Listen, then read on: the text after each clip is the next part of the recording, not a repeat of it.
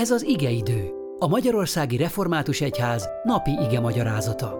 A mai bibliai ige szakaszról Molnár Sándort, a Budapest külső kelenföldi Református Egyházközség lelki pásztorát hallják. Áldás békesség! Isten igéjét a napi újszövetségi szakaszból olvasom Péter apostol első levele másik részéből. Ti szolgák pedig teljes félelemmel engedelmeskedjetek uraiknak, uraitoknak, ne csak a jóknak és méltányosaknak, hanem a kiméletleneknek is, mert kegyelem az, ha valaki Istenre néző lelkiismerettel tűre sérelmeket, amikor igazságtanú szenved. De milyen dicsőség az, ha kitartóan tűritek a hibáitok miatt kapott verést. Ellenben az, ha kitartóan cselekszitek a jót és tűritek érte a szenvedést, az kedves Isten szemében, hiszen erre hivattatok el, mivel Krisztus is szenvedett értetek és példát adott nektek, hogy az ő nyomdokait kövessétek. Mit tanulhatunk, és ez lesz a mai kérdésünk, a rabszolgáknak szóló apostoli tanításból ma a 21. század elején. Most, hogy érzékeljük azt, hogy a római birodalomban ez milyen hatalmas jelentőségű kérdés volt, mármint a rabszolgasság, az látnunk kell azt, hogy az akkori római birodalomban 60 millió rabszolga élt. Ezeknek az öme hadifogoly volt, katona, de voltak közöttük művészek, orvosok, zenészek, köztisztviselők, iparosok, mindenféle népség.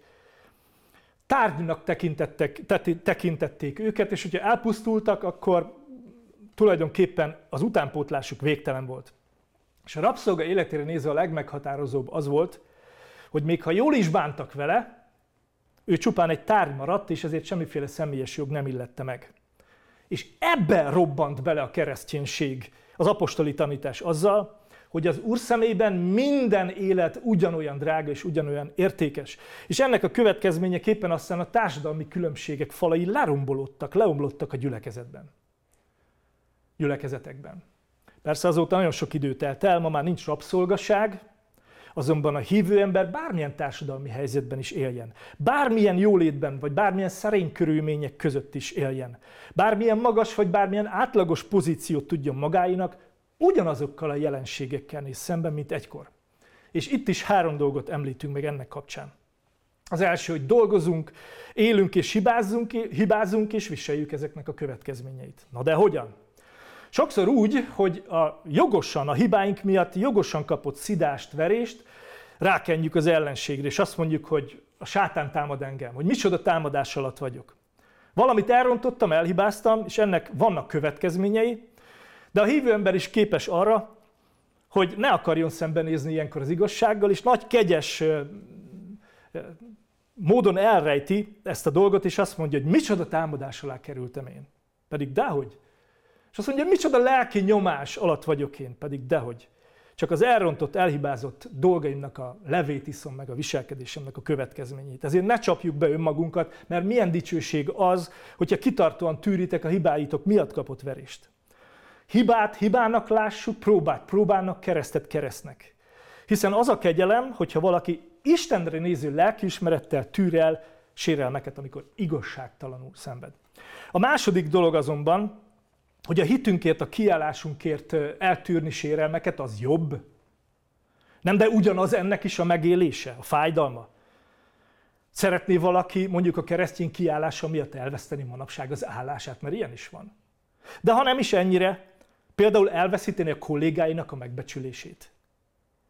Ki szeret a családban a maga bibliai érvekkel alátámasztott véleményével állandóan az ár ellen úszni, állandóan magára maradni? Ki szeret kilógni a sorból? Ez sem jobb, de az öröm ebből fakad. És hogy miért? Azért, mert ez kedves az Isten szemében, és ahogy olvassuk, Jézus erre adott példát. De hát ez elég szív szerint nekem ahhoz, hogy Jézus erre adott példát, hogy én ebbe beleálljak, hogy mindezt vállaljam. Mikor tudok szemben úszni az árral?